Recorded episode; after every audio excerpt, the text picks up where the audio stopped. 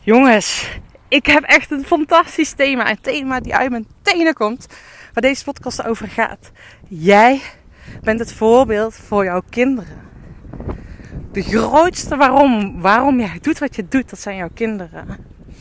En nou, ik ben recent moeder geworden en vroeger werd er heel vaak tegen mij gezegd: Ja, maar je hebt geen kinderen. Je hebt makkelijk praten, je hebt geen kinderen. En nu zeggen ook mensen: Ja, maar je hebt makkelijk praten, want jouw kind is nog zo klein. En dat wil ik het precies over hebben, over dit in deze podcast. Laat jouw kinderen voor jou geen excuus zijn. En hier deelde ik dus uh, over in, uh, op Instagram. En echt zo bijzonder. Ik kreeg zoveel reacties in mijn DM geslide. Echt thanks. Blijf dat doen. Vind ik fantastisch om met jullie het gesprek aan te gaan. En uh, omdat ik weet dat dit een thema is wat veel mensen raken. Raakt, raken. Dacht ik, nou ik neem even hier een podcast op. Tijdens mijn wandeling. Ik ben op pad met mijn dochter die hier aan, aan mijn buidel hangt. Voor mijn buidel hangt. En ken je mijn hond? Border Collie die uh, ook vaak met mijn uh, coachsessies, of vaak, eigenlijk altijd erbij is. Ook bij de groepsessies, bij de Peak Performance Games en het op koers trekt, is hond mee. Fantastisch en vooral helemaal uh, dat we nu thuis aan het verbouwen zijn. Dat veel meer van mijn sessies gewoon vanuit huis gaan. Of thuis, ja, mijn, ons bijgebouw. Fantastisch. Dus, uh, maar ik ga even nog de intro doen, want dat vind ik fantastisch. Welkom bij de Peak Performance Podcast, de podcast voor winnaars. Ik geloof erin dat jij tot nog meer in staat bent dan dat jij jezelf nu denkt. Maar dan is het wel belangrijk dat jij je eigen spelregels bepaalt. En deze niet laat bepalen, want als jij je eigen spelregels bepaalt, win jij altijd. Waar staan die spelregels op scherp? That's the question. nou, even terug. En wat misschien nog wel handig is om te weten, wat ik fijn vind om te delen. Ik uh, werk veel vanuit mijn intuïtie, vanuit hey, tune in door mijn klanten. En op basis daarvan maak ik een programma of schiet ik een coachsessie in. Uh, en ik werk heel veel met uh, systemisch werk, familieopstellingen. Waarbij we op de diepere laag, op de onderstroom gaan kijken. hey, wat is hier nu het werkelijke probleem? Wat speelt hier nu werkelijk? En vanuit deze bril, invalshoek. En ik moet zeggen, ik heb altijd al een dieper weten gehad. En ook gevoeld bij mijn eigen moeder. Van, hé hey, mam. Uh, nou, bij mijn eigen moeder is dat, dit ook echt wel een thema waar, waarom ik dit mij raakt. Is dat mijn moeder heel vaak heeft gezegd. Ja, maar ik ben gelukkig als jullie gelukkig zijn. Als kind heb ik dus gevoeld dat ze niet altijd gelukkig was. En dat is een behoorlijk bezware belasting die een ouder kan doen. Om bij, dit bij een kind neer te leggen. En uiteindelijk, nou dat heb ik al wel vaker in de podcast over gehad. Um, ook mede met mijn geboorte, wat er tijdens mijn, um, nou ja, de bevalling, maar ook tijdens wat toen ik in de baarmoeder, bij baarmoeder zat, bij mijn moeder is gebeurd. Heeft heel erg bepaald wie ik ben, waarom ik bepaalde dingen in mijn leven heb gedaan, op welke manier, welke overlevingsmechanismes ik heb geprogrammeerd. Daar ben ik op jonge leeftijd bewust van geworden, omdat ik aan topsport deed. Uh, wat fantastisch is overigens. Daar ben ik enorm dankbaar voor. Al op jonge leeftijd heb ik heel veel uh, meegemaakt. Ja, ik vind niet per se heftige dingen, maar wel waardoor ik mezelf in de spiegel ben aan gaan kijken. Nou, ik zit ondertussen op een bankje. Dat is trouwens bij mijn oom op een bankje. Die heeft een bankje langs zijn huis aan het water. Nou, mijn hond ligt met een tak voor, voor mij. Ik kijk uit op een wei met koeien en een groentetuin. Met de fruitbomen die nu in bloei beginnen te schieten. Dat is fantastisch. Maar op jonge leeftijd heb ik veel uh, mezelf in de spiegel aangekeken. Omdat ik uh, als topsporter echt een maximale vanuit mezelf wilde halen. Ik wilde het uiterste uit mezelf halen. En ik kwam al achter dat uh, fysiek, wil je fysiek dingen uit je halen, dan moet je mentaal. Weet je, ik dacht, denk zelfs dat 50-50 is mentaal. Misschien is mentaal nog wel zelfs groter. Als je in percentages bedenkt, wil je fysiek iets kunnen realiseren. Ik weet dat nu ook, als ik nu mijn mind op iets zet en ik wil iets echt. En ik ben nu heel slecht getraind. Maar als ik iets wil, dan fiets jij mij daar zomaar niet van af. Dat is heel bijzonder. Maar als ik het niet wil, doe ik het ook niet. Dus die mind is super belangrijk in datgene wat je wilt realiseren. Mind, energetisch werk, wat er op een dieper niveau gebeurt.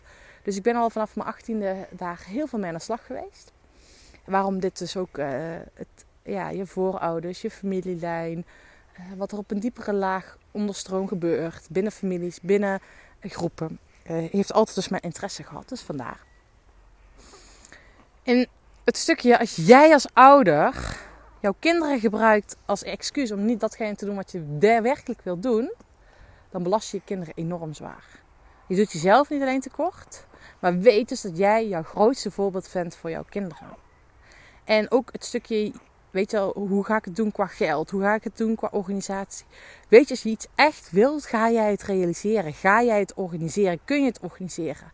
Dus als jij in die positieve vibe zit, in die mindset stapt, in die rol, nou niet die rol, maar in die vibe stapt van dit ga ik doen, dit wil ik. En het kan en en zijn. Ik kan en mijn verlangen achterna gaan, of dat nou een sportief verlangen is. Of het is een zakelijk verlangen. Ik kan en een goede moeder zijn en ik kan dat sportieve doel realiseren. Ik kan en een goede moeder zijn en mijn zakelijke business neerzetten. En als jij daarin gelooft, dan gaat jou dat lukken. Linksom of rechtsom. Want dat is wat de winnaarsmentaliteit sowieso doet. Maar op het moment dat jij zegt: nee, kan ik niet doen, want ik heb kinderen. Ik zet het in de ijskast, want. Dan belast je je kinderen enorm zwaar. En dat zie ik ook in opstellingen werk voorbij komen. Um, ik geloof er namelijk in dat jij, als jij een bepaald verlangen hebt, dan heb je niet voor niks. Dat verlangen heb je omdat je er energie van krijgt, dat je er blij van wordt. En dan dien je er ook naar te luisteren. Als je er niet naar luistert, dan ontneem je jezelf dat kleine beetje waar jij blij van wordt. Ontneem je jezelf de energie die je van dat ene kan krijgen. Dus je hebt iets te doen hier op deze wereld, deze aarde. Je bent hier met een missie. Dus vergeet dat niet. Dat is echt gewoon, dat is gewoon essentieel dat je die verlangens gaat volgen. Hoor je dat? Jouw verlangens heb je niet voor niks. Als je dat niet doet, dan ontneem je jezelf kracht.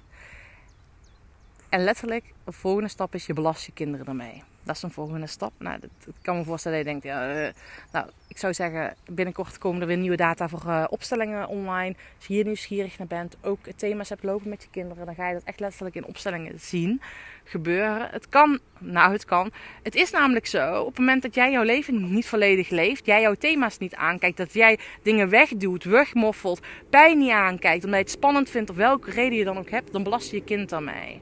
Dus kan zijn dat jouw kinderen klachten hebben als ADHD, pesten, um, drugsgebruik, uh, enorme woedeaanvallen. Dan kijk je heel vaak naar het kind. Maar een kind is jouw spiegel, dus die je naar jezelf kijkt. Jouw kind heeft jou niet voor niks uitgekozen als ouder. He, hoor je die ook, hè? Jouw kind heeft jou niet voor niks uitgekozen als ouder. Jouw kind, die is met een reden bij jou. Om jou weer dingen te leren en dingen te spiegelen. Ik geloof dat sowieso met iedere relatie die je tegenkomt. Maar sowieso jouw kinderen. En ik heb dus zelf veel vaker, echt heel vaak al gezien. Echt fantastisch. vooral, er zijn mensen die alleen voor een opstelling bij mij komen. Nou, dan weet ik natuurlijk niet wat er per se daarna gebeurt. En ik hou niet uh, mensen nabellen. hey, wat voor impact heeft die opstelling gehad? Never doe dat. Ik doe dat nooit. Um, maar sommige klanten heb ik, uh, mag ik een periode van hun leven meewandelen. Sommige klanten wandel ik al langere periode van hun leven mee. Um, en dat vind ik fantastisch, maar dat is zo vet. Dat je dus dan ziet als een klant nog meer hun eigen plek in gaat nemen. Dus een klant zijn eigen plek in gaat nemen, zijn eigen thema's aankijkt, aankijkt, erkent, bespreekbaar maakt. En dan kunnen thema's zijn, nou ja, ja aan de ene kant kunnen thema's zijn van echt je eigen verlangens aankijken en daarvoor gaan staan en echt daar het podium voor pakken. Kan ook zijn thema's aankijken van je eigen seksueel misbruik dat je dat altijd weg hebt gedrukt, nooit over hebt gepraat. Weet, als jij jou doet alsof het niet is gebeurd, of het niet wegdrukt, of het spannend vindt, of wat dan ook, van alles van vindt, bang vindt dat er van alles van gevonden wordt, dan gaat jouw kinderen dat dragen. Dan gaan jouw kinderen daarna handelen, gaan jouw kinderen daarna manoeuvreren. En daar kan dus heel erg ongewenst gedrag voor uitkomen. Terwijl de, de, de wortel van het probleem ligt bij jou. En misschien nog wel zelfs verder in je familielijn. Dat kan natuurlijk ook. Dat er verder in je familielijn van alles gebeurt. Maar zo heb ik dus letterlijk gezien dat wanneer of je het eigen thema's aan wordt gekeken of nog meer jouw eigen koers wordt bepaald. Hè, dat, dat, hè, vaak is jouw kind gespiegeld. Als je weer even van koers af bent, dan merk je dat aan je kind. Of aan je kinderen. Um, maar als jij jouw eigen podium, je eigen plek inneemt. Dat dus het beste overgaat van je kinderen.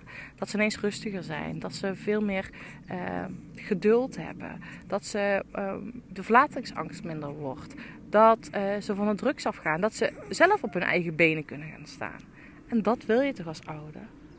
Dat wil je toch als ouder? Dus echt, laat je kinderen alsjeblieft niet excuus zijn als je dat doet. Dan belast je niet alleen jezelf. Maar ook je kinderen. Heb je, dan heb je eigenlijk gewoon de ballen niet. Om gewoon jouw eigen leven te leiden. Dan laat je jouw leven bepalen door andere mensen. Oh, ik word hier echt vurig van. En Nora gaat nu bij mij zelf ook hier. Uh, ze trappelt in mijn. Uh, Jij maakt ook kluitje. Ja, je moet echt gewoon echt je eigen ding doen. Zo essentieel. Dus laat het de boodschap voor, voor vandaag zijn. En mocht je nog nieuwsgierig zijn. Weet je, wij hebben allemaal een lot. Ik ga er nog eventjes dieper op in. Ja, oh, voel ik. Ik wil aanwandelen terwijl ik hier op mijn bankje zit. Maar ik moet weer gaan zitten. Want ik wil nog even wat daarover delen. We hebben allemaal een lot. En het lot, dat is datgene wat jij mee hebt gemaakt, wat je maakt tot wie je bent. En dat lot, dat is vaak al van tevoren bepaald. Maar ik kan me voorstellen, daar denk je, uh, heb, ik ook heel erg vaak lang gedacht. Dat ik dacht, uh, um, ja, ik dacht ik echt, uh, totdat ik verschillende opstellingen heb gezien, zelf heb ervaren. Uh, ondertussen al een aantal jaren zelf opstellingen begeleid, heb ik gezien, oké, dit is het. En ook de impact zelf heb ervaren, met mijn klanten heb zien ervaren. Dus zeg maar echt ervaringsdeskundige ben.